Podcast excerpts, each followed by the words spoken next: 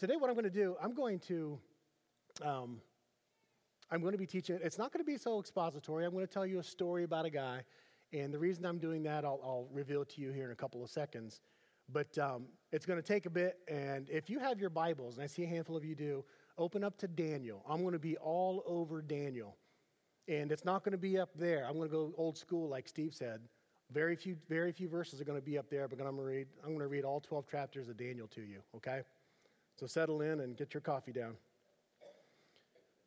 All right, can you go to the first slide? Uh, you probably can't see these. Maybe you can.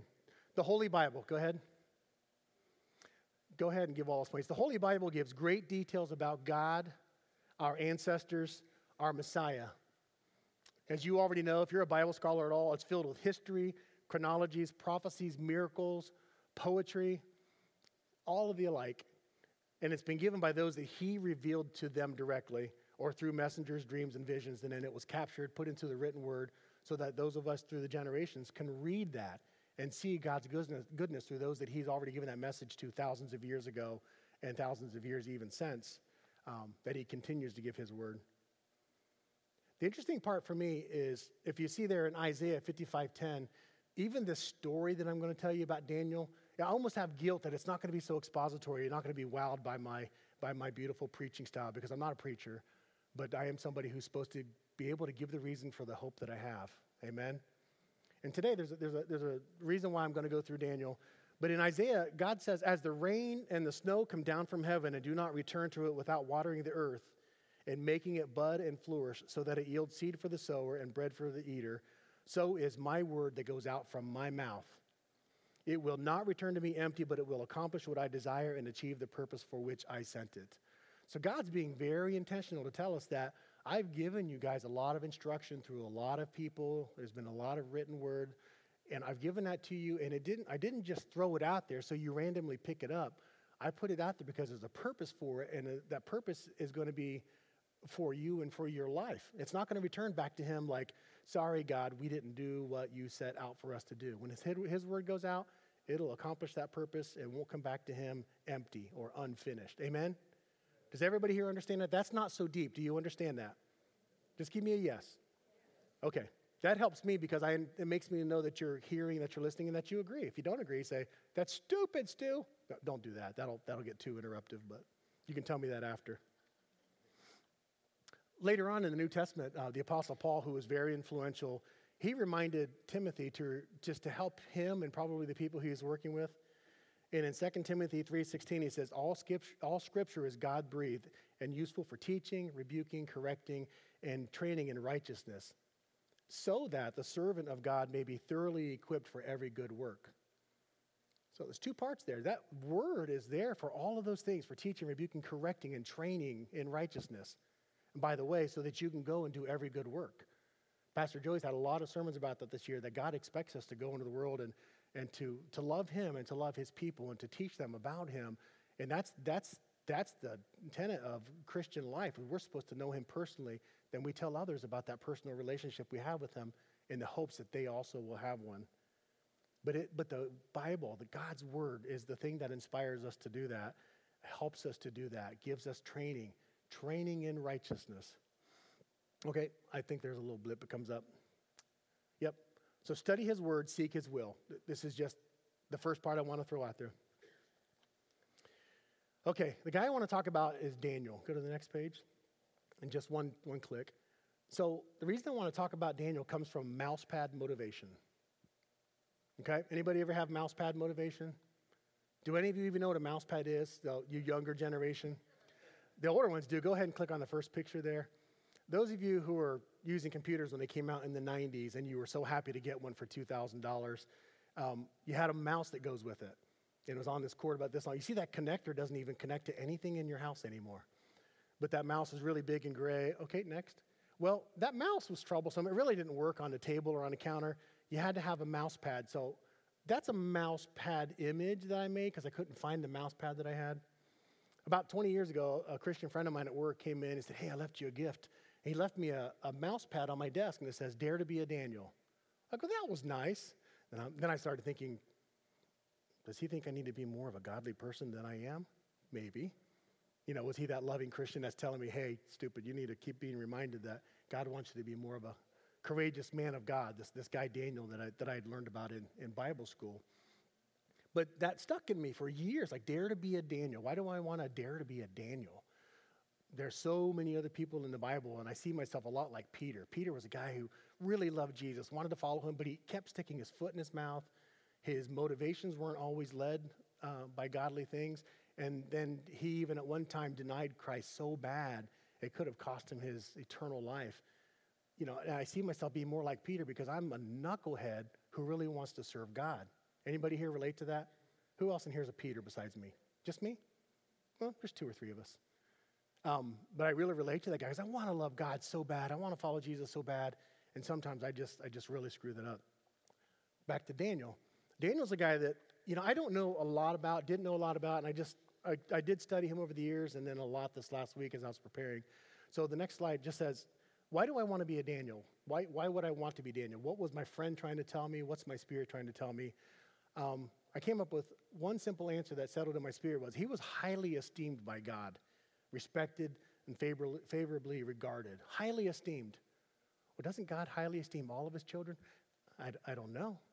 I, I, can't wait for that day where I, I, I'm waiting for him to say, Well done, my good and faithful servant. But to be highly esteemed, I don't know. But I want to talk about that. So, first, let's get to figure out who Daniel is. Like I said, I'm going to start reading the whole Bible to you. Get ready. Put the next one up. Oh, can you see that? Maybe you can. So, has anybody here anybody here still reading the daily Bible verse that the church is doing? So we're deep in uh, what Ezekiel right now. We just finished Jeremiah, and what we're talking about in that area is the Jews that were exiled. So God had been telling them ever since the time of Moses, yeah, I'm going to give you all of this stuff. I'm even going to give you domination over kingdoms. I'm going to give you this beautiful land full of milk and honey that you didn't have to work for. I'm going to give you these trees and fields you didn't have to plant. You just got to go in and do my bidding. You can have all of that. But if you ever leave me, and then when you leave me and you go worship your idols and that, I'm going to come and I'm going to just destroy you. I'm going to have people carry you away. And then later I will come back and save you after you've been crying to me and asking me, et cetera, et cetera. That period of time we're talking about is when this kingdom of Babylon, I'll get into, came and laid siege against Jerusalem, laid siege against the Israelites, and they took a bunch of them back to Babylon with them almost the same place where Abraham started from. They took him all the way back. And uh, Daniel was involved in that process, and I'll go through that. But if you look in that period of time, that 70 year period happened almost the entire span of, it happened the entire span of Daniel's lifetime and a, a little bit past that. So Daniel was very, very key in the middle of that story because the exiles, um, he was one of them, but he was also integrated into the society of Babylon's culture. Down at the bottom, where we've been reading in Jeremiah and Ezekiel, you're going to see that they too were in that period. They called these guys contemporaries because they lived amongst those same times and they, and they wrote about those same experiences. It was a lot, it was very different for each one of them. If you just finished Jeremiah and Ezekiel, Jeremiah didn't have it easy. God had him do some crazy stuff, and then he ended up having to be dragged along to Egypt, and I think he died there. He, he was exiled outside of the Israelite community, but it wasn't necessarily by his hand. And he kept praying that these guys would just turn around and do what God said. What God said was, go ahead and go to Babylon. I had already said that this is what's going to happen. Go to Babylon, live there, eat well, I will bring you back. But a lot of people were rebelling against that, and Jeremiah got caught up in that crowd and the kings that rebelled against that. It didn't work for them. It, did, it didn't work at all. It said it went exactly how God said it was going to go. Ezekiel, if you're reading that right now, poor guy, lay on your left side for what, 390 days to represent the number of years that they sinned against me. Lay on your right side for 40 years to represent the number of years Judah sinned against me. Oh, and by the way, eat food cooked over uh, human dung. Yeah, you guys reading that? Is anybody reading those stories? So, so Ezekiel had to show uh, through um, a lifestyle what God was trying to say to them that was going to happen in real. Build this clay city and I want you to lay siege against it with a pan and smash it up and show the people that God's going to come against the city. Just to tell them, I'm really coming. I'm really going to tear this stuff down. I'm really going to cart you off. The, everything that you read in it, the people kept rebelling. No different for Daniel's time, but the reason we're getting into Daniel is because now all of that's over. And Daniel was 16 years old roughly when he first was in the middle of that. The Babylonian armies came in they, and they took a lot of people back. Daniel was this young teenager boy that was taken back. And there were several like that. Um, so I'm going to go over his background just so we can lay a, a base. Daniel was born of nobility. Um, I read somewhere this last week that he was probably King Hezekiah's descendant, but he's somewhere with royal blood, blue blood. He was about 16 years old when Babylon made the first seizure of Jerusalem. He was exiled into that at, at around 16, 15, but uh, a teenage boy. He was selected with a scholarship for higher learning in Babylonian culture. So, those of you who've, you know, this is a spoiler alert. Daniel is the next book that you have to read. And I, I pray that uh, as we go through that daily Bible verse, you guys glean some of the experiences we're going to talk about today. But he was selected with kind of a scholarship, I call it. If you listen to uh, Babylon or in uh, Daniel, then the king ordered Ashpenaz, chief of the court officials, to bring in some of the Israelites from the royal family and the nobility, young men without any physical defect, handsome, showing aptitude for every kind of learning, well informed, quick to understand, and qualified to serve in the king's palace. He was to teach them the language and the literature of the Babylonians, and the king assigned them a daily amount of food and wine from the king's table. They were to be trained for three years, and then after that, they were to enter the king's service. Among these were some of the Ju- uh, from Judah Daniel, Hananiah, Mishael, and Azariah. The chief official gave them new names to Daniel, Belteshazzar, and Hanan- uh, to Hananiah, Shadrach, and to Mishael, Meshach, and to Az- Azariah, Abednego.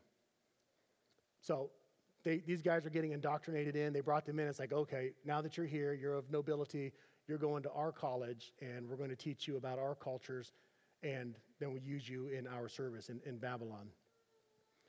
During that process, Daniel was really quickly highly favored by the king. If you look back through time in the Bible, you're going to see others like that, like David and Joseph, that were very quickly loved by the leadership. Even though they were crazy leaders, um, some of these guys were absolute murderers, raper, rapists, pillagers, um, and they did incredibly crazy things, and, and God even punished them for how crazy they got. But they found favor with this crazy king. And he even said they are 10 times wiser than all the other people he put them with. So I'm going to read from Daniel 1 17 to 21, just to give that an image of how smart they're supposed, they supposedly are. To these four young men, God gave knowledge and understanding of all kinds of literature and learning, and Daniel could understand visions and dreams of all kinds. At the end of the time set by the king to bring them in, the chief official presented them to Nebuchadnezzar. The king talked with them. He found none of them to be equal to Daniel, Hananiah, Mishael, and Azariah. So they entered the king's service. In every matter of wisdom and understanding about which the king questioned them, he found them to be ten times better than all the magicians and enchanters in the whole kingdom. And then Daniel remained there until the year of King Cyrus, which is important, but not yet. You, you see that scary part there. He said, Oh, he, they're 10 times better than all the magicians and enchanters. We'll get into that a little bit, but this group that he put them in, let's say that they were wise men, they were star followers, they were people who worked to tell the future to the king and to tell him, hey, look out for this, do this, gave him advice from the spiritual realm that they were supposed to be uh, in tune with. but these guys were better than that, and I think there's a reason why it's stated here. I want to go over the legacy that he had with two kings. There's too many stories in Daniel's, there's too much to talk about in the realm of prophecies and visions and that. And if you get into Daniel, you could spend a year studying Daniel, and we're not going to do that this morning. We're just going to spend a month. So, as we go through that, I want to make sure that you stay with me on this next part. I'm going to give you some legacy that he had with Nebuchadnezzar, if you've never heard of Daniel. Daniel always stood his ground. So, as a faithful Jewish man, young man, 16 years old probably, he refused not to defile himself. And I'll read that to you, just how that went down. When it said the king assigned him a daily portion of the food, etc., do you remember that?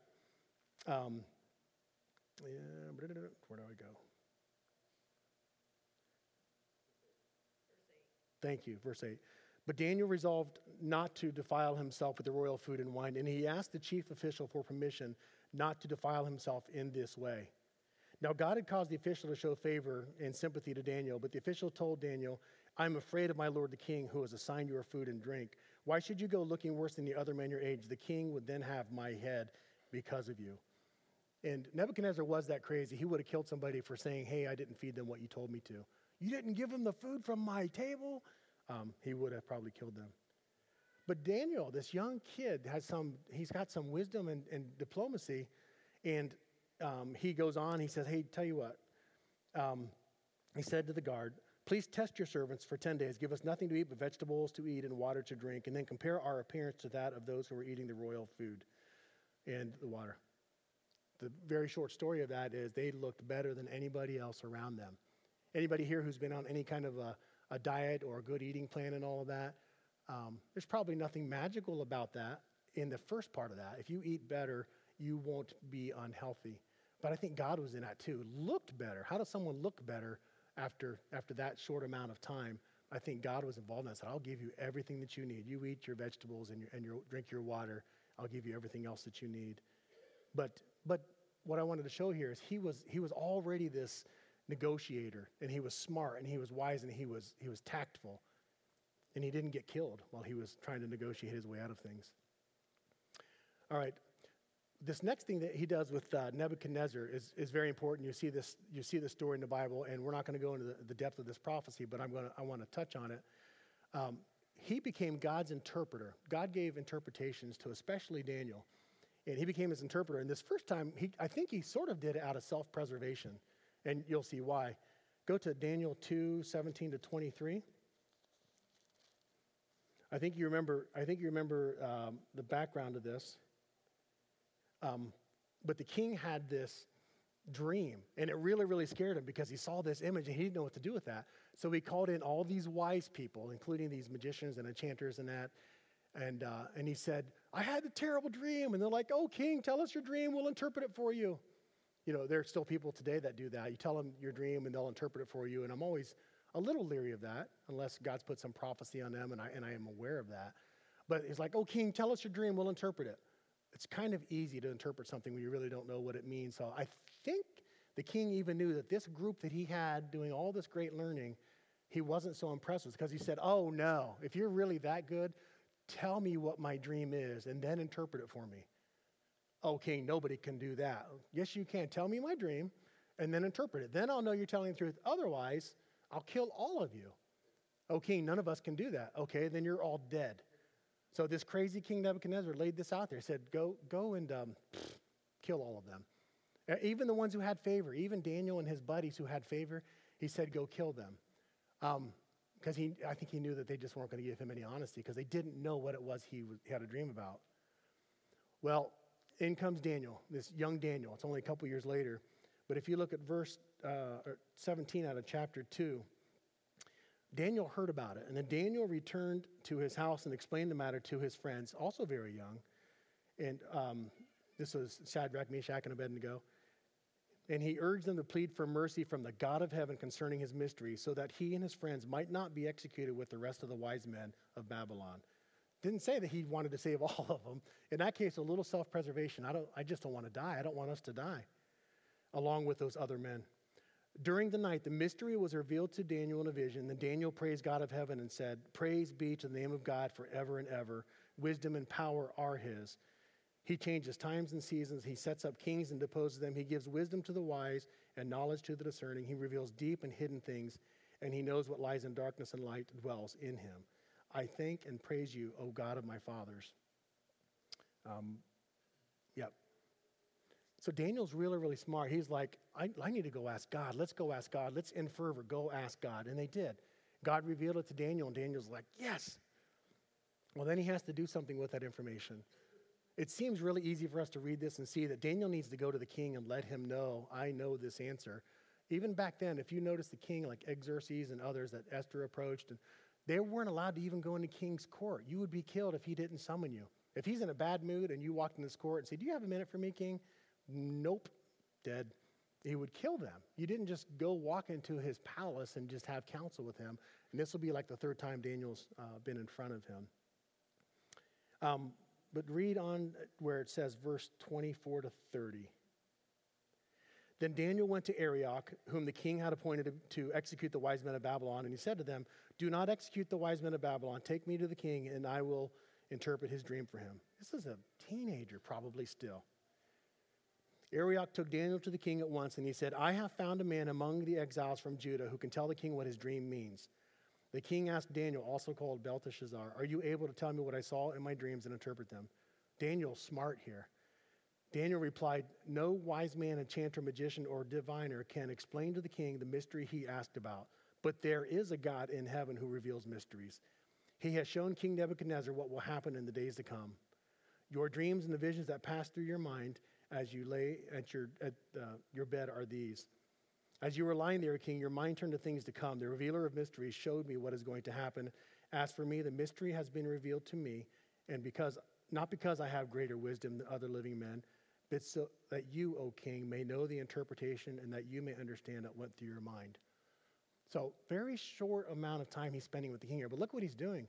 He's already kind of proselytizing, or he's, he's trying to teach this Nebuchadnezzar about his God. There's a God who reveals these mysteries. He's the very one who revealed it to me. I'm going to reveal it to you, but know that it came from him. None of us can do this. None of us are smart enough. None of us have this information revealed to us. So he's already just telling the king about this God. Don't forget, Babylon's already got all the gods they need. They're all over the place. They can just pick one and worship one. But he's telling them there is a God, there is the God. So I'll just show you the image that he interpreted. Can you throw that up there? If you can see that, what he saw was a giant statue, and he was so scared by it. And the, and the statue had um, different materials in it, if you remember from the Bible. And from the head, the head was gold, the chest and the arms were silver, the belly and the thighs were bronze, the legs were of iron, and the feet were of iron and clay. And then there was this large stone that comes into the picture, and it hits the feet, and the whole thing crumbles apart.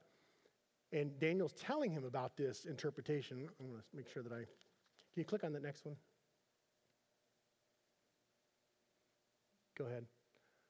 And so he explains to him what these things mean. He said, Oh, king, um, this, is, this is your kingdom currently. You are the golden head. You're the one that God's given this gigantic dominion to and all this, all this responsibility to. He's given it to you. You didn't just acquire it. This is you currently. After you comes these other kingdoms. Pretty soon, another one's going to come far less uh, precious, far less valuable, the silver. They're going to come and they're going to take over the kingdom that you have established. It's not going to pass through you and through your lineage. Your kingdom's going to be done. Then it becomes this kind of kingdom. Then it becomes this kind of kingdom. And then in the very end, it gets into very prophetic things about even the end times, the Antichrist. Now, I'm not gonna, we're not going to go there. But he's telling him that this is a gigantic thing for you to understand. Your kingdom's not going to last forever. And the king's like, okay, fantastic information. What does this result in? Why does Daniel get even, even credit for this? One reason I like Daniel in this is because he nudged that king to a, a realization um, that he should have stayed with. Can you go click on the next? What resulted in their meeting was the king exalts God. Go to the next slide. Go ahead, click. The king exalts God. He said, Then King Nebuchadnezzar fell prostrate before Daniel and paid him honor and ordered him that an offering of incense be presented to him. The king said to Daniel, Surely your God is the God of gods and the Lord of lords and a revealer of mysteries, for you were able to reveal this mystery. So, phenomenal thing to think about happening in, in Daniel's time and in Daniel's uh, influence. He's just a kid. It goes to show you, just a kid doesn't matter. If God puts something on you, he'll, he'll walk you through it. But can any of you imagine doing that today? Can you go to the leaders in your community, the leaders of our country, give them information about God, and then sit there and wait until they come to that realization like, oh my gosh, you're right. God is the God of heaven. He controls all things. This isn't even about me. Can you imagine how much a country would be changed if we had some, if we had some kings who came to that realization? We wouldn't, we wouldn't be where we are, probably. All right. There's so much in here, and I'm trying not to, I'm trying not to go into the depth of all of it, but I want to capture points of a few of these just so I can give you the depth that I take from Daniel and the things that I want to capture from him. One more interpretation from Nebuchadnezzar. Um, this one is to inform the king and to give him kind of a warning. Turn to chapters 4. This is later in Daniel's life. Still Nebuchadnezzar is king. And this one is a big, this one's a great big deal for King Nebuchadnezzar. And um, he tells Daniel of this dream of a tree. It's a really gigantic tree, and there's all these things living in it.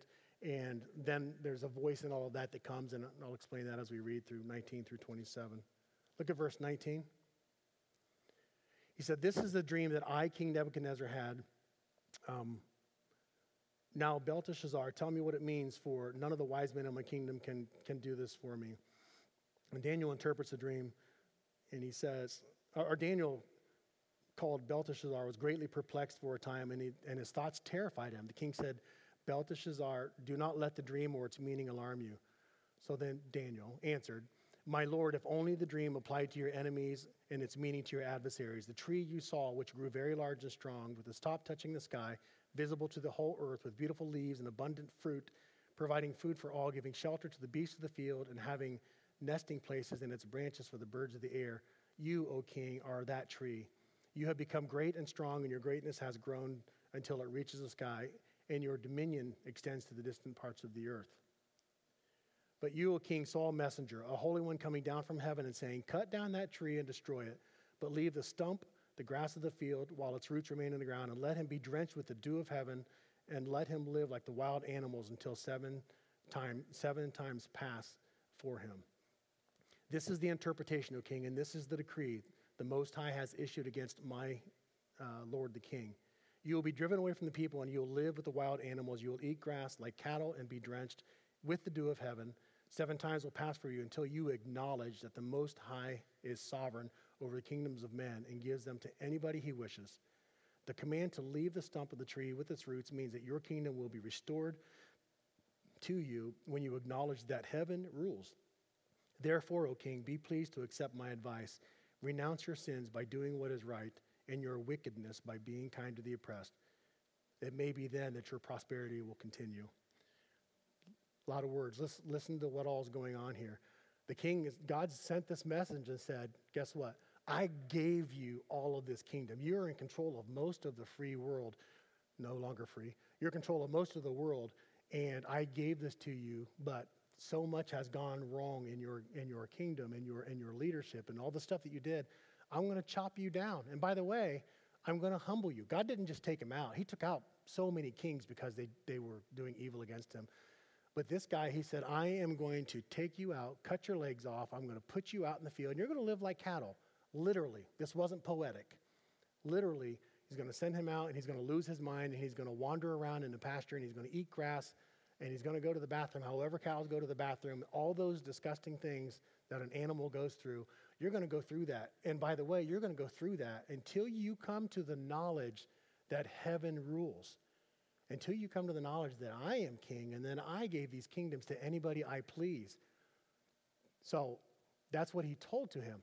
And then at the end, Daniel, this brave, still young man, probably getting closer to middle age, he gets really bold. If I stood in front of President Trump or President Biden or any president, Vladimir Putin, I don't care who you name, Kim Jong un, Kim Jong il, if I said something like this, Therefore, O king, be pleased to accept my advice. Renounce your sins by doing what is right, and your wickedness by being kind to the oppressed. It may be then, then that your prosperity will continue. You stop doing your wicked stuff, O king. Stop it. Just stop. Turn your heart to God. Turn your face back to God. He will make you prosperous. He'll do all those things that He wants to do in you. If I could say that to my leaders and be as bold as that, I think I'd be somebody. I don't think I'd ever get that audience. And I think that others have done that. There's a lot of evangelists who have had that, even Billy Graham. They've been in front of these guys and they've told them exactly those messages. I don't know how many of them got on their knees that night and thanked God for where they put them and asked God for direction for where they want them to go. I don't know. I, I pray that that still happens in this, in this day and age. I would wish for that. Crazy thing is, he's told all this. Your kingdom's going to crash. This tree is you, going to chop you down, stick you out in the field. And all this was told to uh, Nebuchadnezzar. He, he, he, got, he probably got scared for about, right about 12 months. 12 months later, here's what happens. On verse 28, all this happened to King Nebuchadnezzar. 12 months later, as the king was walking on the roof of the royal palace of Babylon, he said, is not this great Babylon I have built as the royal residence by my mighty power and for my glory in my majesty? And he goes on to, to recall the words were still on my lips when a voice came from heaven This is what is decreed for you, King Nebuchadnezzar. Your royal authority has been taken from you, and you will be driven away from people and will live with the wild animals and eat the grass like the cattle. Seven times will pass by until you acknowledge that the Most High is sovereign over the kingdoms of men and gives them to anyone that he wishes. And then immediately, what had been said about Nebuchadnezzar was fulfilled. He was driven away from people, and he was drenched with dew of the heaven until his hair grew like feathers of an eagle, and his nails like the claws of a bird. 12 months later, 12 months later, he didn't, he didn't realize and didn't remember that God is the one who said he put him on that throne. He came out and said, Look what I have built. There's too many kingdoms today that the leaders are saying that, and they're keeping their people oppressed and they're not doing the things they need to be doing. But this guy, he's no different than them. And he said, Look what I've built. Look what I've done. And before he even finishes his bragging, God's like, King Nebuchadnezzar, here's what's coming your way, bro. It's going to go just like we talked about. Get ready. Don't have the time to get his affairs in order. He had to go out to the field pretty quickly. There's a reason for that to happen. There's a thing that happened in that. Do you realize what that is? Do, do you realize why all that happened? It wasn't just to stop Nebuchadnezzar. God could stop any king anytime he wants. He can just say, You're gone, and they're out of power. And he can say, You're in power, and they get in power. If you think about how good and how big God is, you know, a lot of us are going to go through that exercise of futility and run to the polls this November and vote for the best president we want. I know I've got some of your attention now. What do you mean exercising futility? I can go there and vote for whoever I want. It doesn't mean that God's going to put them at that podium giving the um, thank you address. Amen? Not everybody agrees with that. God is the one who puts the powers to be in the powers to be's seat. And He's going to do that for every leader, every country, every place. And what you better pray for is that God gives them a heart that's after His own. Can I get an amen for that? Okay. But what happens is, that's powerful here to me and where I take away from this part of Daniel, the last part, uh, chapter 4, verse 28 to 33. Go ahead and click again.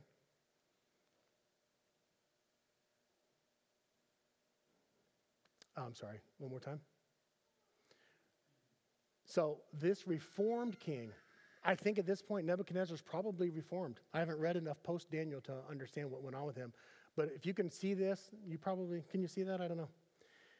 This is after all of that happened. At the end of time, I, Nebuchadnezzar, raised my eyes towards heaven, and my sanity was restored. Then I praised the Most High, and I honored and glorified him who lives forever. His dominion is an eternal dominion, and his kingdom endures from generation to generation. All the peoples of the earth are regarded as nothing. He does as he pleases with the powers of heaven and the peoples of the earth, and no one can hold back his hand or say to him, What have you done? At the same time that my sanity was restored, my honor and splendor were returned to me for the glory of my kingdom. My advisors and nobles sought me out, and I was restored to my throne and became greater than before. I think he's being a lot more modest when he's saying this now, I hope.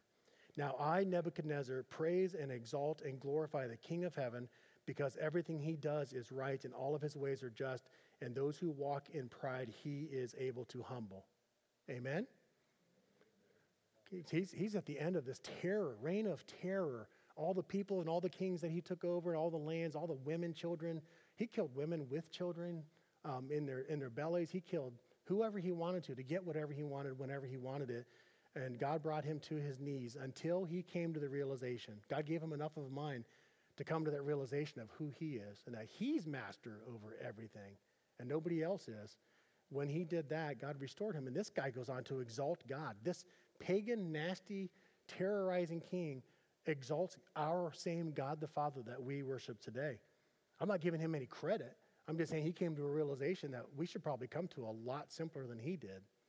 Amen? We need to come. What's easy for us? We live in a cushy society, in a cushy world, and our, our idea of persecution is someone saying, You go to that church? Ew. They wear prayer caps?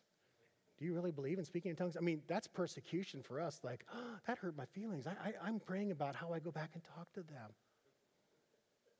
It's not persecution, and it's not that hard to talk about, but, anyways, I digress. And then I digress. Okay, so I have so much, and I'm not going to be able to do all this because I don't want you guys to miss your potlucks and such. Yeah, maybe I do.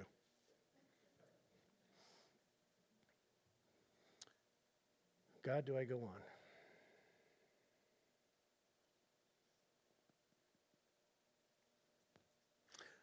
I'm going to go over the lion's den, and I might close up there. So, in this next part of uh, this is during King Darius. So, go all the way 50, 60 years, and Daniel's still hot. Daniel's advice is still good. Daniel's still sought after. Daniel's still following God, and you'll know that from, from here. Um, if you look at Daniel 6, 1 through 9,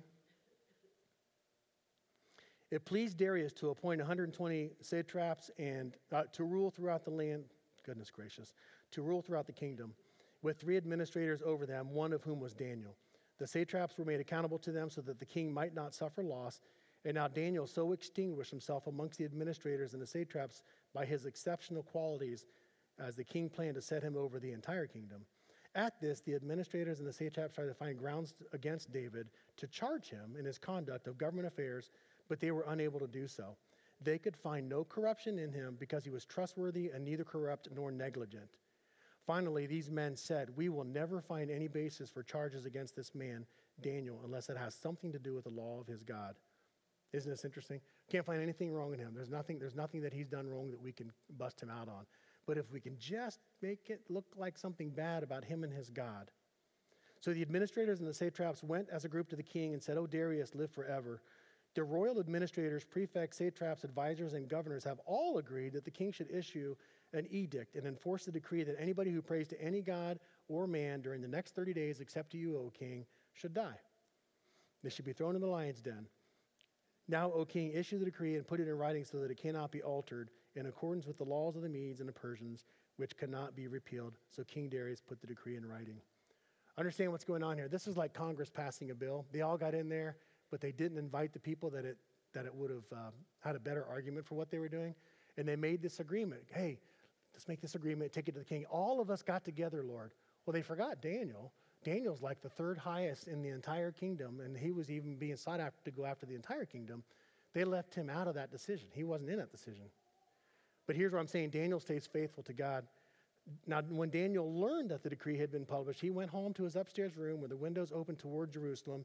And three times a day, he got down on his knees and he prayed, giving thanks to God uh, just as he had done before. Then these men went as a group and found Daniel praying and asking God for help. So they went to the king and they basically busted him out. Basically said, Look what he did. He went to pray, he prayed to another God. Remember here, this is, this is probably 40, 50 years in.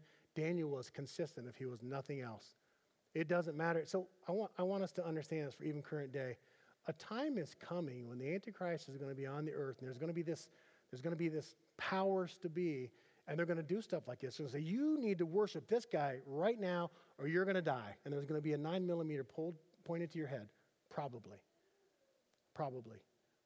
Are we going to be as brave as, as this guy? And when we get that information about this other person we're supposed to praise, we do exactly the opposite and we continue to praise the God in heaven whom we know created us and his son, our Savior, whom we know died for us? I know that's one of those questions that are uh, rhetorical, but is, are, you, are you, am I, are we going to be that brave? Daniel was. He stayed that, he stayed that faithful. Um, the rest of that story goes, and I'm not going to I'm not to read this because I want to get to this. Darius wasn't very happy about that. He got kind of duped, but his decree stood. He made them take him to the lion's den, threw him in the lion's den. But before he went, he said, "Oh David, I, I, or oh David, oh Daniel, I pray that the God you serve, the Almighty God that you serve, will save you from your lions. And he doesn't sleep all night. He can't eat. He can't do anything. He couldn't even handle the entertainment brought to him, whatever that means, that night. But then what happens is, um, I'll tell you what it comes to in Daniel 6 16 through 24.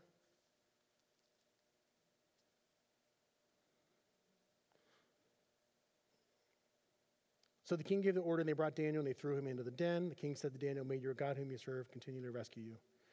At the first of dawn, the king got up and he hurried to the lion's den. When he came near the den, he called out to Daniel in an anguished voice Daniel, servant of the living God, has your God, whom you serve continually, been able to rescue you from the lions?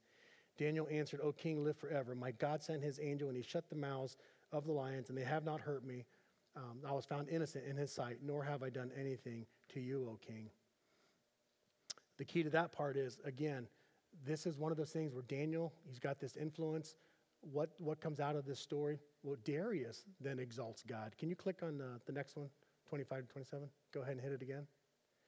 So King Darius exalts God. Another king, probably another bad king. I don't know what all Darius did, but he's part of the Medes. He's part of, he's part of the Medes and the Persians that took over the kingdoms after the Babylonians.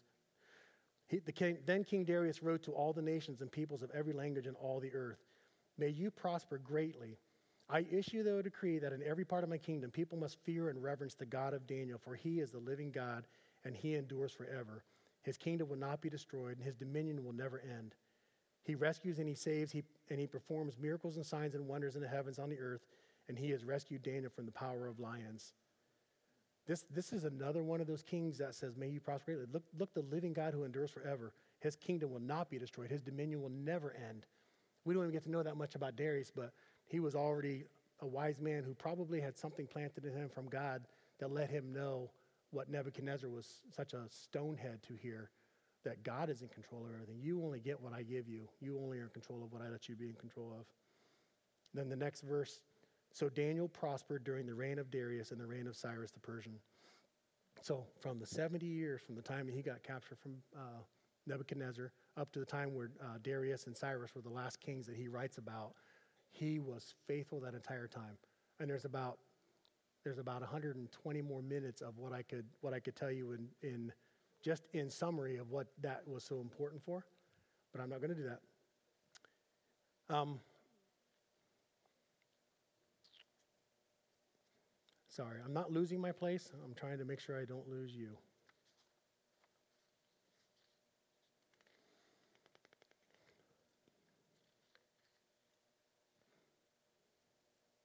I will give you I will give you a summary of this part. This part's important for me because this shows that not only is Daniel doing this because he's well learned, but he's also well instructed. In the book of Daniel, he's visited so many times by angels and he sees so many visions and he's getting conversations that are going on that gives him the strength and the wisdom to do what God had him do in, in those higher echelon circles of the kings and uh, the crazy people that were in power. There was a time when Daniel had seen a vision, and he was going through these visions, and he was really heartsick, and he's just praying and praying.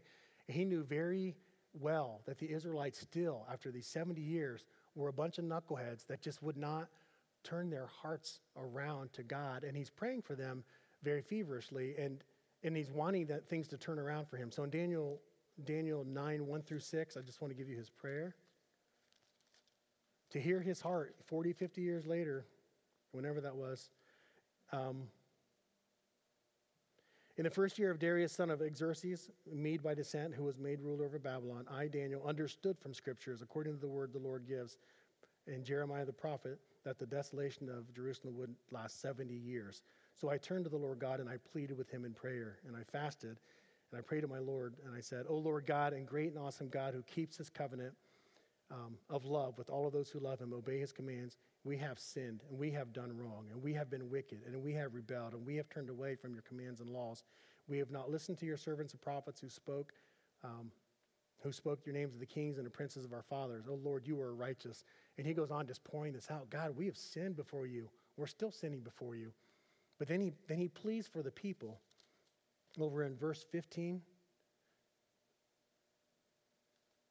Now, O Lord our God, who brought your people out of Egypt with a mighty hand and who made for yourself a name that endures to this day, we have sinned and we have done wrong. O Lord, in keeping with all your righteous acts, turn away your anger and your wrath from Jerusalem, your city, your holy hill. Our sins and our iniquities of our fathers have made Jerusalem and your people an object of scorn to all those around us.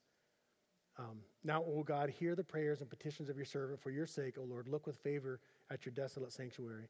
Give ear, O God, and hear. Open your eyes and see the desolation of the city that bears your name. We do not make requests of you because we are righteous, but because of your great mercy. O Lord, listen. O Lord, forgive. O Lord, hear. O Lord, act for your sake, O my God. Do not delay because your city and uh, your people bear your name. This is so heartfelt. I really learned a lot from this prayer from Daniel that my prayer life really stinks.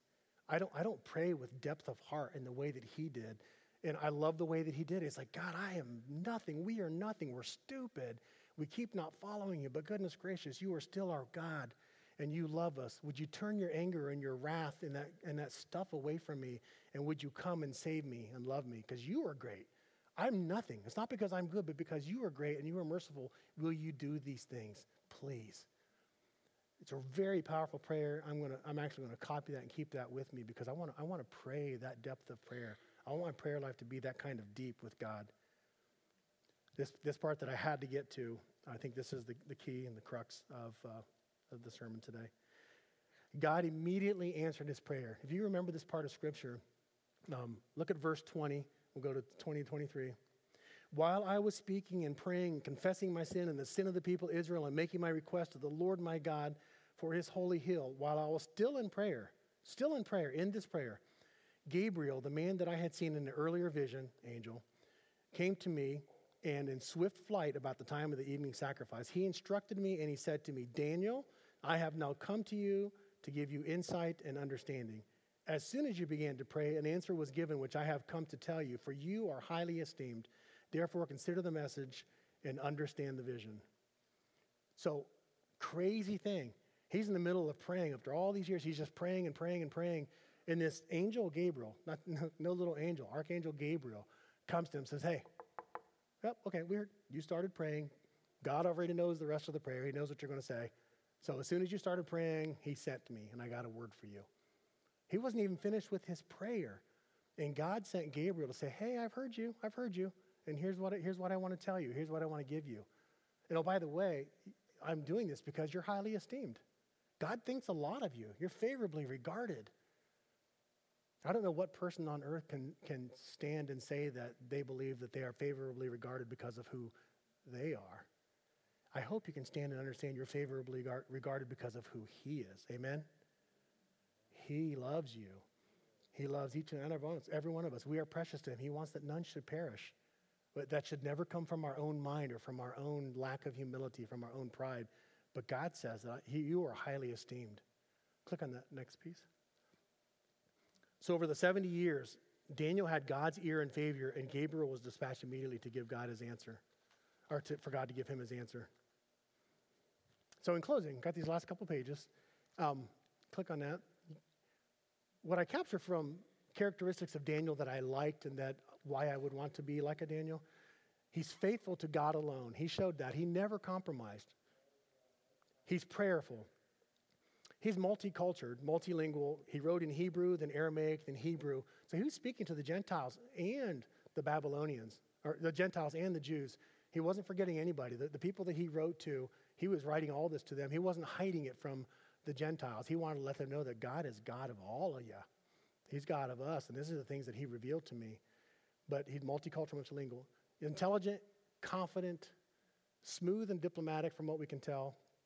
He was brave, and he was fully committed to God first, and then to the countries, the kings and the countries that he served. We hear that all the time now. You know, you, you could leave here and see a sign that says, God, country, guns, something, right? Anybody seen those? Just, always get that priority right first. You put God up there, the rest of it doesn't matter, but put God up there. But um, he, he always committed himself to God first. He always went to prayer to God first. And God revealed these other things to him and helped him in that very diplomatic uh, relationship he had to have with those crazy kings. Okay, the last part, I believe I said, What's my takeaway? Oh, I say last part. Two page, it's two page part. It appears that Daniel showed strong faithfulness from the time he was taken as a teenager all the way to the end of his life. He survived 90 years of the decimated Israel and Judah, unpredictable kings, cultural shifts, enemies, and all of that within a 70 year period. He lived to be about 90, from what I, what I understand from some side books I'm reading. He was favored from the kings of Babylon, from Nebuchadnezzar to Cyrus. All the craziness, all the different, all the different kingdoms that took over, they still favored him because God favored him, because he was highly esteemed, not because he was anything great, but because he was obedient to God. He, he became part of Babylon's culture without compromising whom God had made him to be and the service he provided. Daniel served the Babylonians and Israelites with cultural diplomacy, prayers and interpretations and prophecies. Steve touches on that. Steve's an American living in Bolivia, speaking about the same God and the same Christ that we all belong to, but he's having to do it in Russian, Spanish, and English. So you think about that cross culturally. I bet Steve's really, really good at that. I see him as a Daniel in that respect. Daniel was always wise, diplomatic, but he was always honest. Even if his life was at stake, didn't care. Take me out. Except for that first year. Now, that was self preservation when he was 16. Hey, don't kill all of us. I got some dreams interpretation. In short, Daniel was a very righteous man who never turned his back on God and whom God highly favored. So I go back to my friend's mouse pad that he gave me years ago, and I think about um, if I dare to be a Daniel, what is that for me? What does that mean to Stu? What, what you guys take away is up to you. If you, if you can understand the rambling that I had and the tons of scripture that I gave you, I encourage you to go back and read it by yourself. Read it before it comes up on this daily Bible verse, because it'll take you, it's probably going to take a month to get through Daniel. But uh, it's a fascinating, fascinating uh, book of the Bible to read. If I dare to be a Daniel, what is that for me? Well, my faith life. I want to live my life in a way that whatever my surroundings, I stand out as a child of God in the image of Christ, concerned about all the other children of God. I really do. I really do mean that. Not just in here. You guys are all from different walks of life, all different school districts, all different ages, even all different religious backgrounds. Maybe some of us grew up in uh, non denominational churches or Catholic churches or Presbyterian, Episcopalian, Methodist, Mennonite, et cetera, et cetera, et cetera. So we have different backgrounds. If you're like some of us who have, have traveled, I've been to 16, 17 different countries around the world. I can't change who I am. My intention is to be who God made me to be, the good stuff God made me to be, um, wherever I go. In my prayer life, I would like to think that as soon as my prayer starts, God is sending his answer in some powerful way and that I fully accept his answer, whatever it may be. I don't want to say that I wish that Gabriel would come visit me in the middle of the night because I would probably pee my pants. Now, some of you laugh. If you read that in the Bible, almost every time that an angel appeared or some holy presence appeared, people were scared to death and they had to be given strength to even be able to stand and speak because we're so scared, like you just don't know what to do. But if that's what God chooses to do, I, I trust Him. I trust He would give me the, the, the strength to speak and to hear. My courage, I pray that if I ever face real persecution or even death, I will stand firmly, knowing that God Almighty always has my life in His hands, come what may, even if it's a bullet. And then hard conversations. Daniel had a lot of hard conversations. Lord knows I need His help to meet with to love on and to speak his truth to those he puts before me.